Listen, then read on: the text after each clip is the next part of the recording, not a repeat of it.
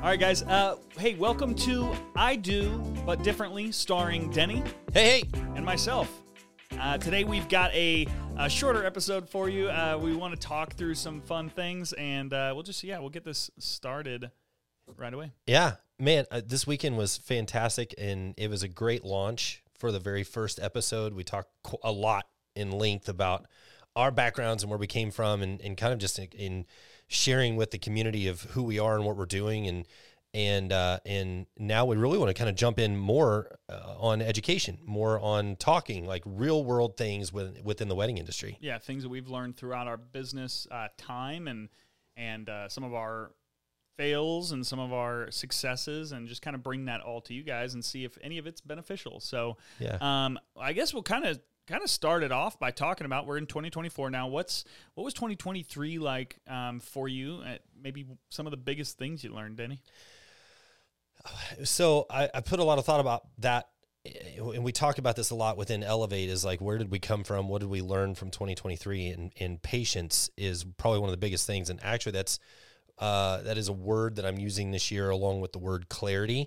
There's been some time last year that I don't feel like I had a lot of clarity about certain things. Mm-hmm. And so that's clarity not only in the numbers and in looking at reporting and education and training within the business, but also clarity in the wedding community itself and kind of the direction we're going, and then having some patience to go along with that. And like, I believe that I deserve patience, and I believe that I should give patience. And I think the healthiest human beings, and this is what I found out in 2023, the healthiest human beings are the ones that are practicing it in their life, and then they're able to like actually put it forward into the world and into the community to others. So If I love myself, if I'm patient with myself, if I'm happy with myself, if I trust myself, then those are things that are going to be reciprocated outward towards other people.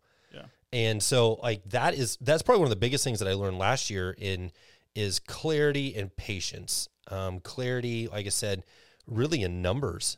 Have you ever just gotten lost in the numbers of your business? Yeah, I probably too much.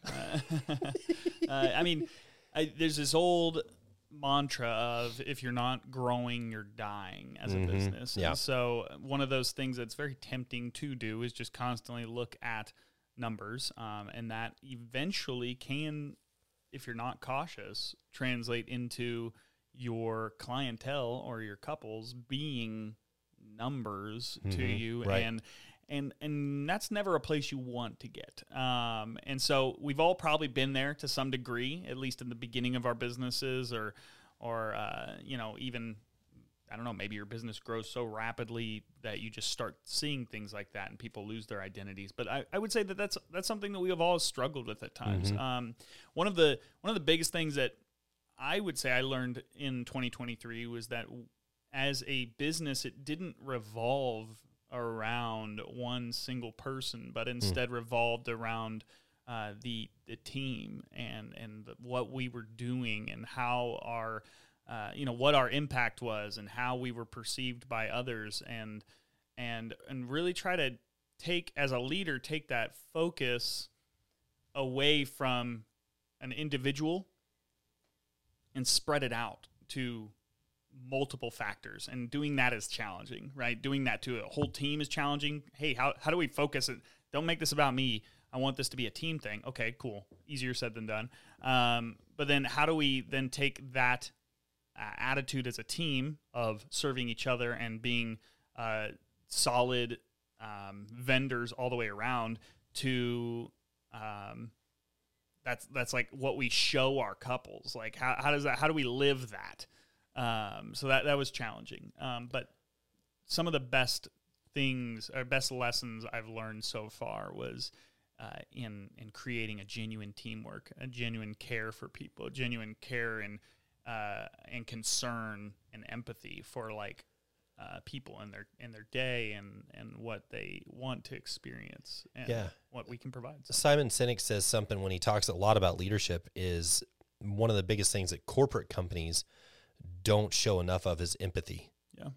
And it's interesting. It's very cold. Very cold. Yeah. And it's because of the numbers. Mm. Like, we can get so lost in the reporting and the numbers and stuff like that, which is obviously something that we have to know. Whether you have a team or you're a solo op, mm-hmm. of any sort.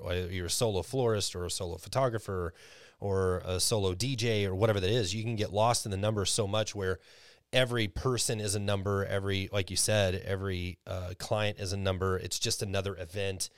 But even as a solo op, it's really important to understand your own motives and your own teamwork within yourself and like collaboration. That's what I love about a lot of the networking here in Kansas City is, yeah, there are a lot of solo op people, but this community almost kind of combines it together to make it feel like this really large organization that's almost living and breathing together and doing business alongside of each other. Yeah. Have you felt that? I have. I think that it's hard for me to compare to other communities because Kansas City is the only one that I've really grown up in as far as being in this industry. But I do feel that. I feel that from, like, I feel like our big business is not really that much different than a solopreneur. Right. But on that same front, like, they probably do feel different about us. Like, the solo people probably feel a certain way about the larger companies. And some obviously don't want to have anything to do with that kind of growth, or some don't want to become a big company, but some do, and they don't know how to get there. I would like to kind of, like, maybe you have some insight on this, but like talk about, like, what does that person need to know about bringing up a team? Like, how do we, how do you go from a solo into a larger operation? I've got something to kind of kick off, and that is, in my opinion, I think it's transparency. I think as a leader or as a boss or whatever position you find yourself in, if you're trying to expand a team, the more closed off you are, the more secrets you hide behind, the less your team can get on board with what you're actually doing. There is a certain amount of knowledge that not everybody needs, okay? But there is definitely there's this weird secrecy that goes on between, like, owners and the rest of the company, or leaders and the rest of their team. And so I think in order to be successful, you all need to be on the same page.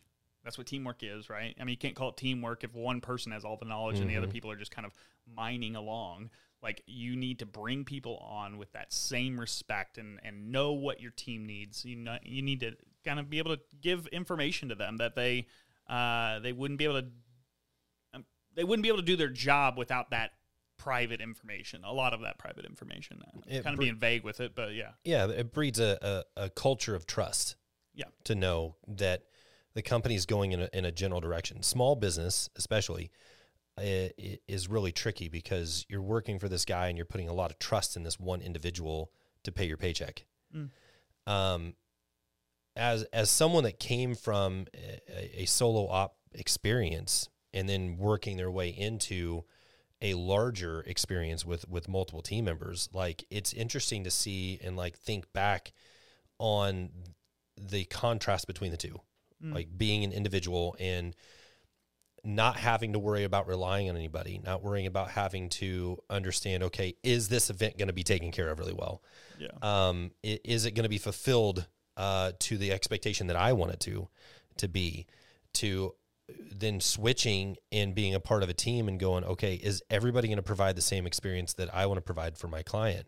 Gary Vee said, it was funny because I actually heard Gary Vee say this. He said, you are naive as a business owner to expect your employees to perform at the same level that you do. Yeah. I mean, it's never going to happen. Yeah.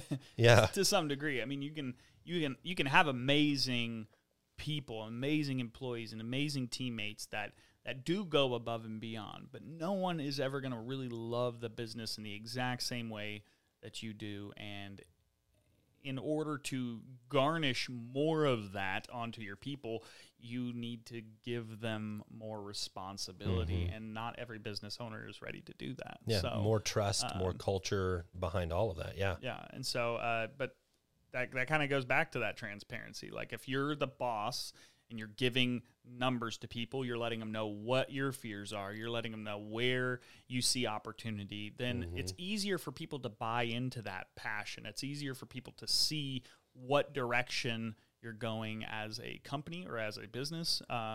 And so, yeah, but he's right. I mean, it is naive to think that everybody's going to love your baby the way you love your baby. Yeah. You think your baby's really cute, and not everybody, some people are like, yeah, some people don't like babies. They just want to give them back. Yeah, you need to grow up a little bit, and then you'll be cute. Or cats. It's kind of the same way. Like, some people like cats, some people like dogs. And some people think they smell. Yeah, and they may like your cat, and then they leave it at your house, and they like it even more, so. Right. But, yeah, like, I loved what you said there with buy-in. Like, I look at culture, especially within our team, and I think that I see this with Aventi as well, like, buy-in is so important. If you're not bought into the product, you're not bought into the service, you're not bought into the mission, the vision, the values of the company, there is this lack of culture, and you're just literally doing something to just do something. Yeah, and culture can change too. So like, oh yeah, what I've found, and I found a lot of this last year actually, was that like I had been growing the business in a certain way, and then I was like, you know what, I feel like it's starting to lose a little bit of what I wanted to have, a little bit of that emotion I wanted to give, and a little bit of the care I want to make sure that, continues going forward.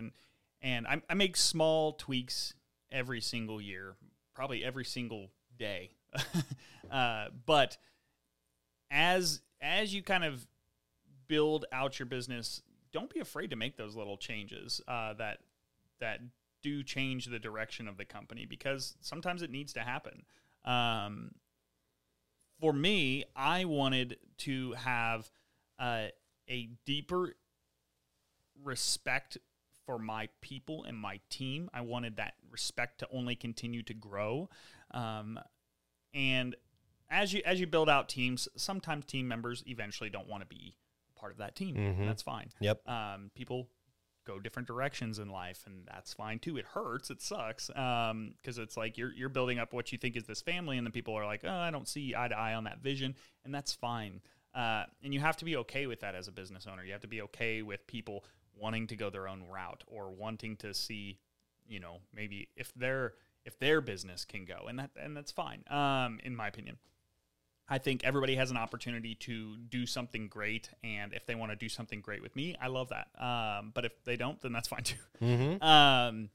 But yeah, so I wanted to see a deeper and more rich connection with myself and my team. I wanted more transparency between myself and my team, and I wanted my team to be able to care for and deliver to our couples in the way that I would genuinely care and deliver for our couples. And yes, that sounds very rudimentary, very early on. And it was, and it always has been, but things change and develop. The bigger you get, the harder that is to hold on to. And so there has to be restructuring, and there has to be changes that take place in order to get you back to those early stages of care, in order to keep growing but not lose quality. And so that's a hard thing to do, is grow and not lose quality. But I think it's a very unique leadership quality to know when to step back and analyze the business and understand what you're doing and where you're going, and analyze the team and say, are these people at this level? Yeah. Do we need to step back for a second?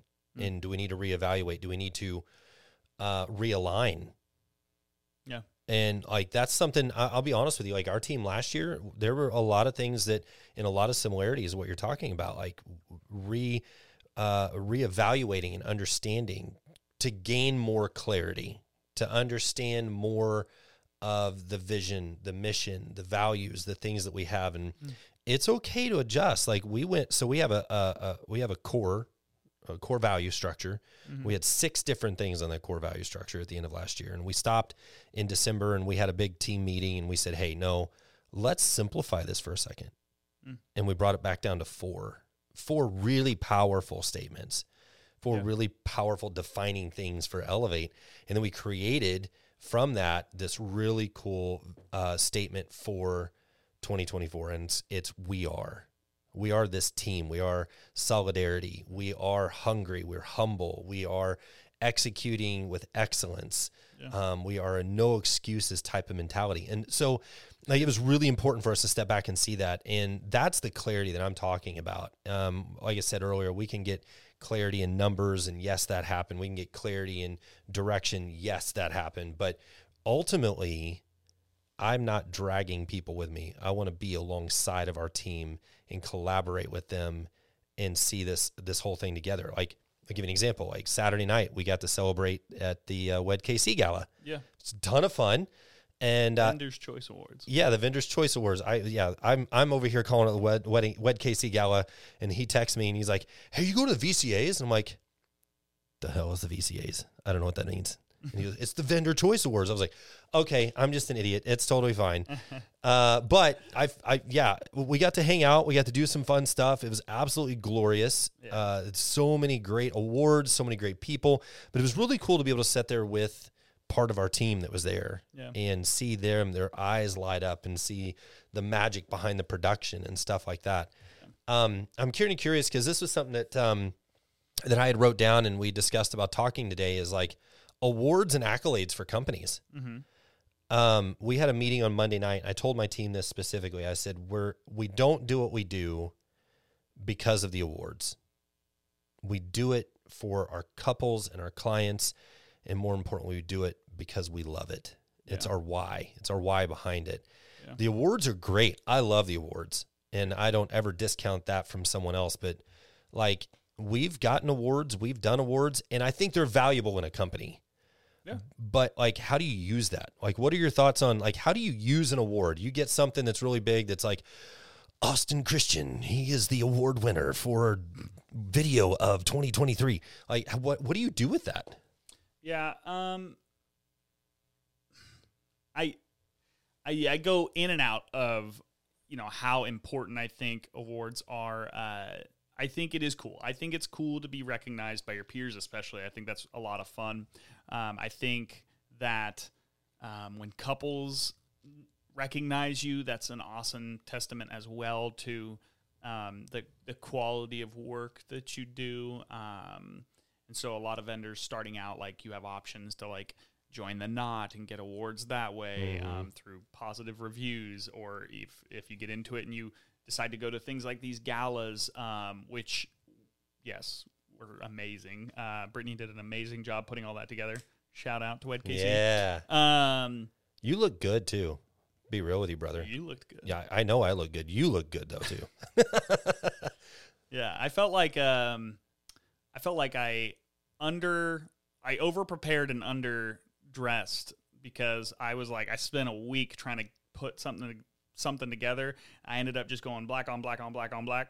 And then I walk in the room and I'm like, I feel good. And then everyone was wearing the same exact thing. It's like, okay, well. Everybody was in black on black at some point in time throughout the night. Yeah. Yeah, but it was cool. It was a lot of fun.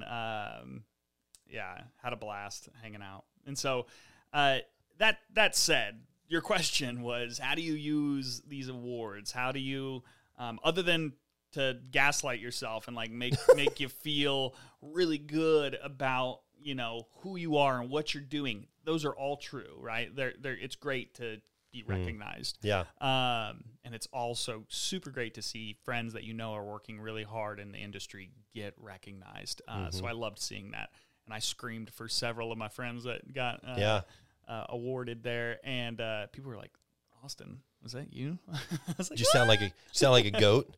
Yeah, I was pretty high pitched there, but yeah, I would say you use it to know you're on the right track. Mm-hmm. You use it to say, "Hey, this is working where it's working," right? If your vendors are telling you that you're doing an amazing job, then you're doing an amazing job, but only you know the behind the scenes of the business and how it's running.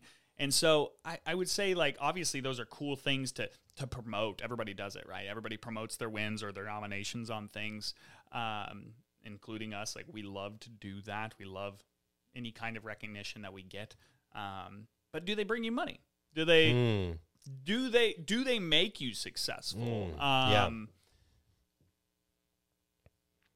think they do. Yeah, I really do. Yeah, I mean, we've won Missouri's best award from Missouri Magazine multiple years in a row. Obviously, The Knot and the Wedding Wire, and I don't discount those at all. Mm-hmm. There are some stipulations to achieve those to get. Kansas City Engage does an awards gala as well. I think the biggest awards that I find that mean the most are the ones that you don't expect. It's the ones that people are like, "Hey, you've done really good," and you're like, yeah. "Oh, you see that? Yeah. What am I doing that's right here?" And it's like reaffirmation. And then it means a lot for sure. Yeah. And then taking it and turning it to where you can show, I think it provides even that much more valuable, more validity to your brand. Yeah. And being able to show that to clients. Like if you're sitting in front of a client, obviously you don't want to look what I got. Yeah. Look at all these, carry all the awards around with you. But at the same time, like just putting it in like your signature. I think, social posts, I think, are really powerful. So people can see, oh, you have been recognized for something. You do it in any type of marketing campaigns, potentially. I think that in your community, people recognize you differently. So I think there is a return of all of that. For sure. From a business standpoint. And I like that because it does add that validity, but you don't want to get so lost in the award that it's like, oh, I am this, Yeah. And I would say that would be the only down point is like, if you are that person that didn't get a participation award growing up and you got super butthurt about it, yeah, this industry might not be for you because you're not going to get awarded for everything you do. And that doesn't mean you're a bad vendor. Right. Just because you're not getting awards. I ran into a friend that attended the event, and he was like, I'm glad I didn't win. I would hate to get up on stage and make a speech. And I was like, that's why? Like, that's your thing? But that's funny. That's him. So anyways, that to say, I do think that they provide a lot of value. I think that you can obviously use them to accelerate your business and provide trust to your clientele and the vendors. Yeah. And I think that as a whole, it goes to the testament. Any publicity is kind of good publicity in those ways. Like when you're getting those kinds of awards, it's always great. So to say that it can or can't make you money, I think is irrelevant. I think it's just good business to be able to get those awards, but I don't think it makes or breaks a business to get or not get. Not at all. There are so many great businesses that weren't even nominated in this industry, and specifically in Kansas City. And that doesn't lessen who you are. Yeah. You are still powerful. You are still amazing. You are still doing the things, and there are people around you that still see you. I'll give you an example. Like we're in two different markets. We're in Springfield. We're in Kansas City.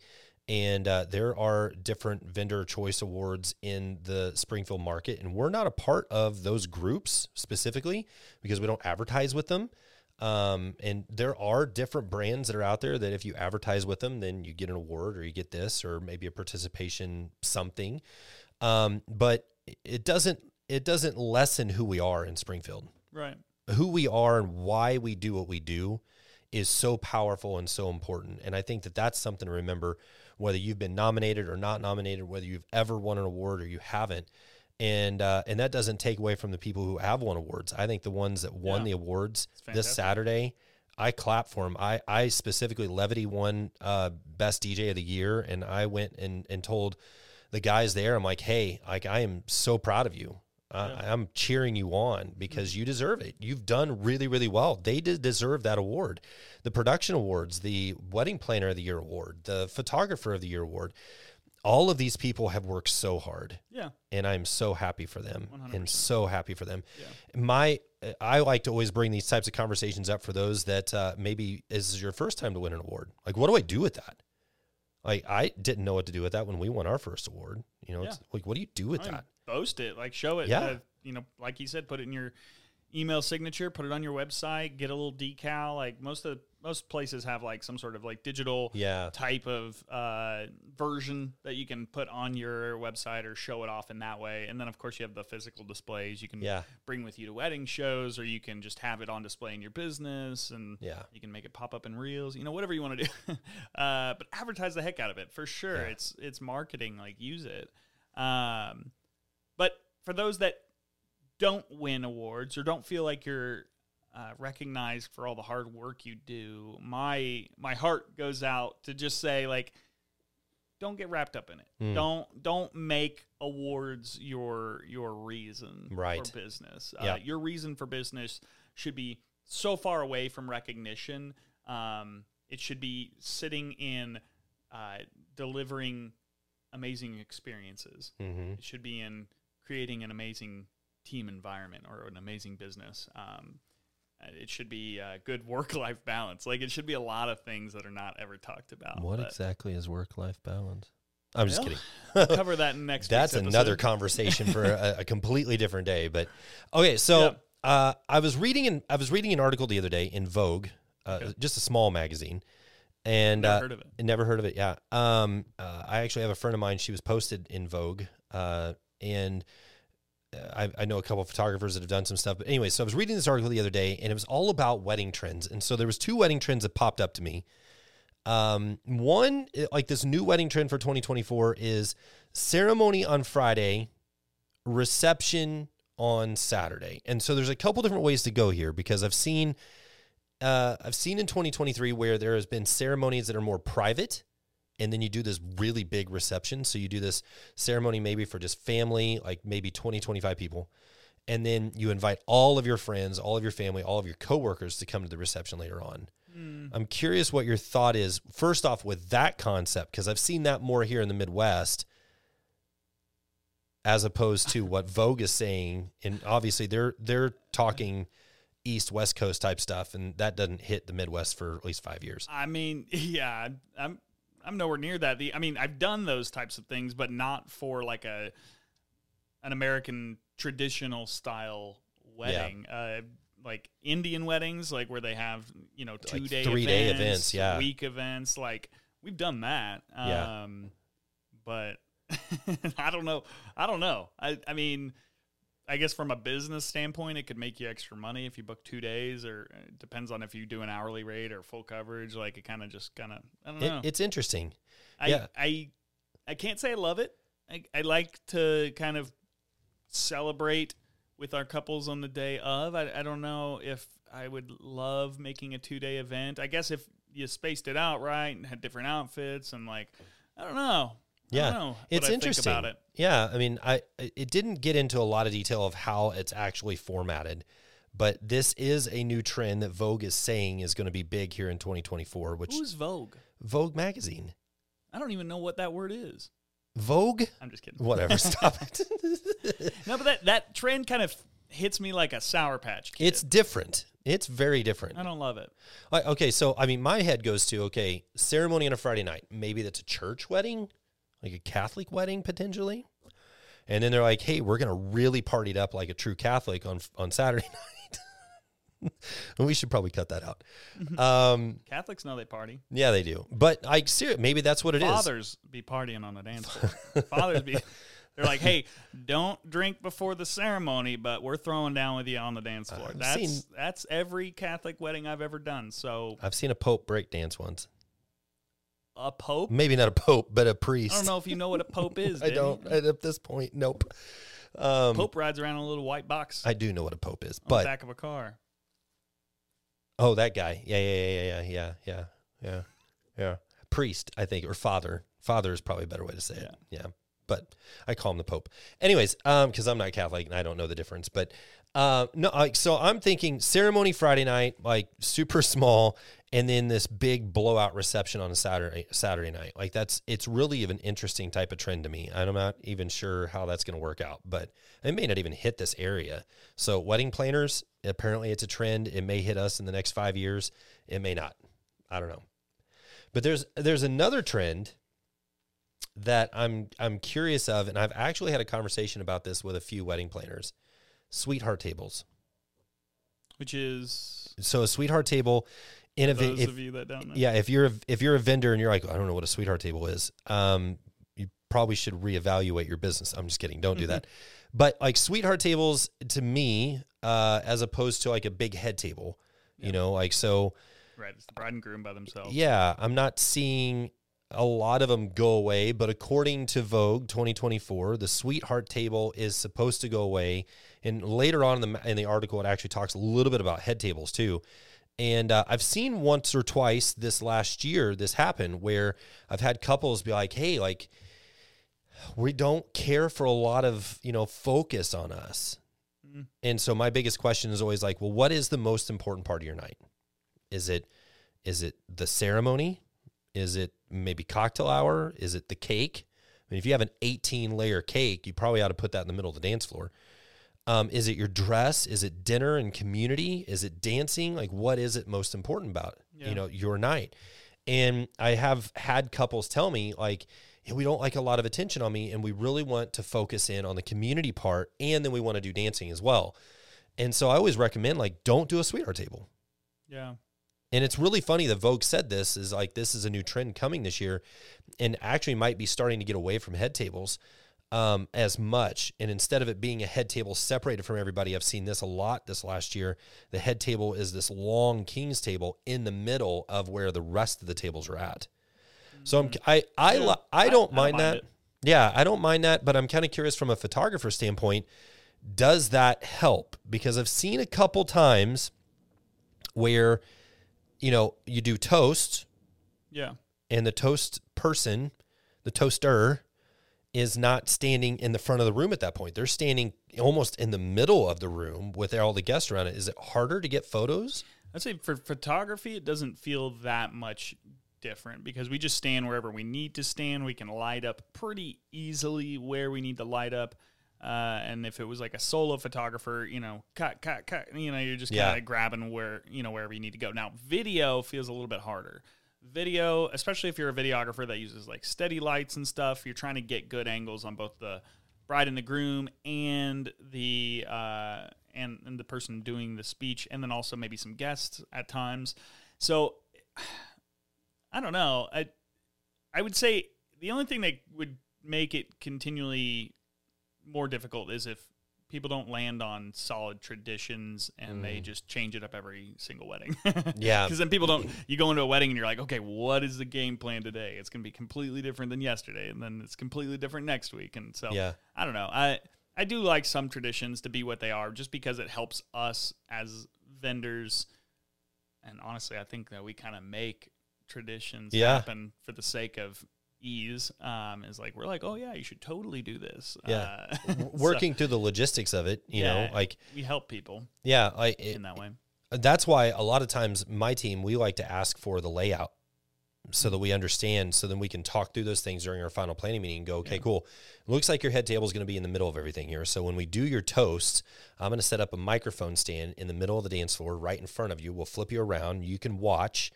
And that way your photographer can get two different angles, one facing towards the toaster, and then if they have a second shooter possibly hitting the other person or videography, they can set up two cameras potentially. But those are questions that I always ask my couples to talk to their photographer and their videographers about. Right. And even more importantly, bring the wedding planner into it all so that we can all be on the same page as a vendor team. Right. Because otherwise, especially vendors that have never done these types of things, they don't understand some of those little logistics to make your job easier or to understand how to make the DJ side easier. And then even more importantly, like if you're a wedding planner, you've never done something like this and your DJ has, like, listen to him.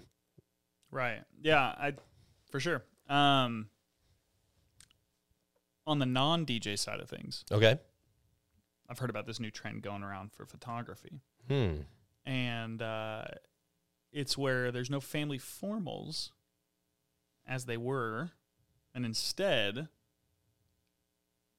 the couple tells certain groups or certain family members to come meet them in different locations throughout the wedding venue and like do things so that there's activities with those groups of people and less formal photos, but you still get them in like pictures.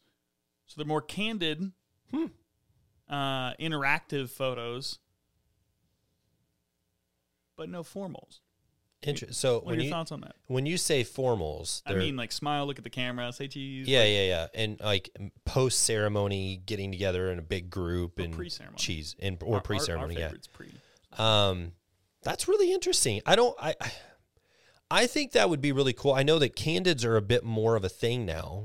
I know there's a videographer that actually is specifically focusing in on like old 90s style type videography. Like I don't think they're carrying around a big, you know, a lot of RCA. Yeah, a lot of videographers have been kind of adapting and bringing in more of that old Super 8 vibe for their films, and mixing it in with modern technology to like, there's also a new Super 8 camera that's been released that's basically a new take at the old thing. So I know that candids are really big. I like that idea. I just, the question that I would have as someone that's helping guide the night from a DJ side or even from a wedding planner side, I think this is something, it's all about logistics. Like, when are you taking that person? Yeah, and I'll tell you what, I don't like it. I don't like it because I have gained a respect for formals in the industry. Early on, I was like, they're not super important. I want to take more live, candid photos where people are just interacting and being natural. And yes, there is definitely a place for all of that. But I do think that we live in such a selfie generation, such a generation of, and it's not going away. It's started, whenever cell phones came out. But where people want to see themselves looking at the camera and smiling, a lot of the times our least favorite, as photographers, formals happen to be like one of our least favorite types of photos a lot of the time. But those are the photos that most families have printed up in their homes. Right. We take all these epic pictures, and sometimes those don't ever make it. They'll be sitting in a book or sitting in something printed on the table, and they're really great to look at, but what you see on the wall is your family a lot of the time. And so I wonder if that means that people will take, if they're doing more candids, if they'll, put them up more or if they'll do something different with them. I have seen people use candids in cool ways. I'm like, oh, you print that photo? I never thought somebody would have printed that. But here's what I love about family formals. What's kind of over the top about them is, like, if you have crazy families, by that I mean like crazy large families, not crazy. Sometimes they're crazy. I'm not going to lie. Sometimes they are super crazy. And you know who you are. You know who your families are. As vendors, we know what to watch for too. I'll take it that most of the people watching this are probably vendors. We run into the occasional crazy Brady Bunch. And I will say the joy of knowing that the couple got all of the formals they wanted is really good. And if you moved into this candid type of shot preference, I don't know if you would be able to check it off the list and know for a fact that they got photos with all the people they wanted to get photos with.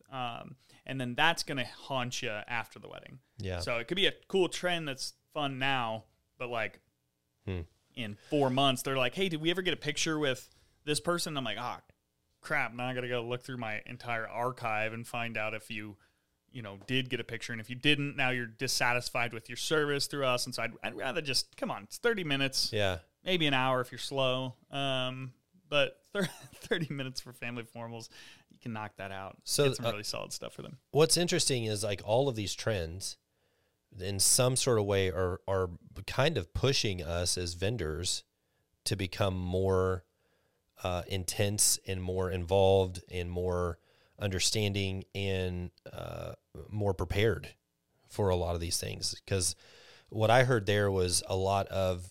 I like the traditional stuff too, because it does get it moving and there's a flow to it. And that's what I was getting at earlier with candids. It could definitely kill some of the flow. If you're in the middle of dinner and the bride and groom are like, hey, I want to go get candids, and I have 5 different spaces to do all of that in during dinner. Yeah. They're not eating. Right. And then they're going to be hungry later. And your vendors are not eating either. Yeah, your vendors aren't eating. And your mom and dad and grandma, they are not eating. And how long does it take grandma that's 90 years old to get from the venue space to the place where you're wanting to do that? And, like, there's a lot of logistics that are with that. So it's interesting to think through that from a vendor's perspective of, like, how it's one of those things. We talked about this on Monday night with our team. I love the idea. When a couple comes to you and says these things, I love the idea. have you thought about this? Yeah. And these implications,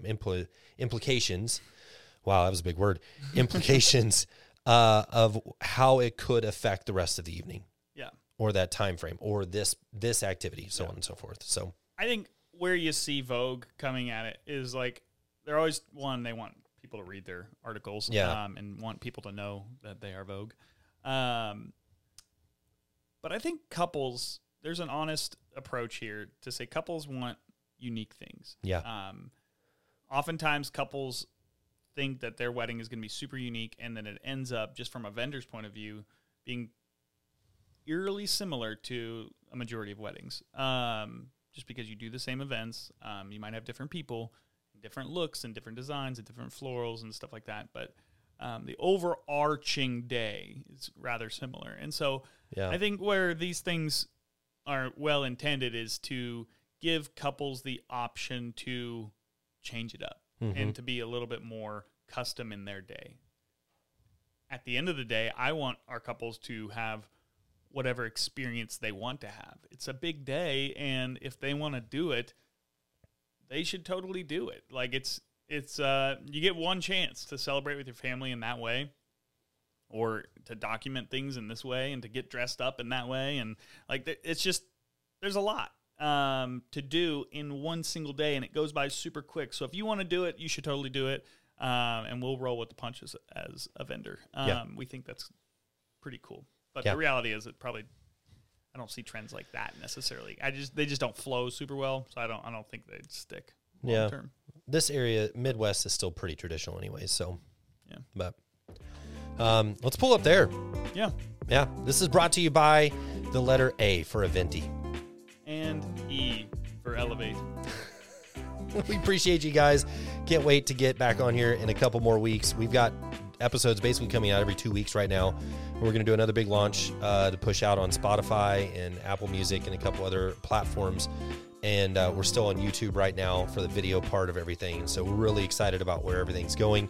Couple big things coming up over the next few weeks in Kansas City. We've got a workshop coming up with Wed KC, another big bridal show coming up on March 3rd. So some pretty big things happening. Yeah. Awesome. Well, guys, thanks for tuning in to I Do, But Differently. See ya.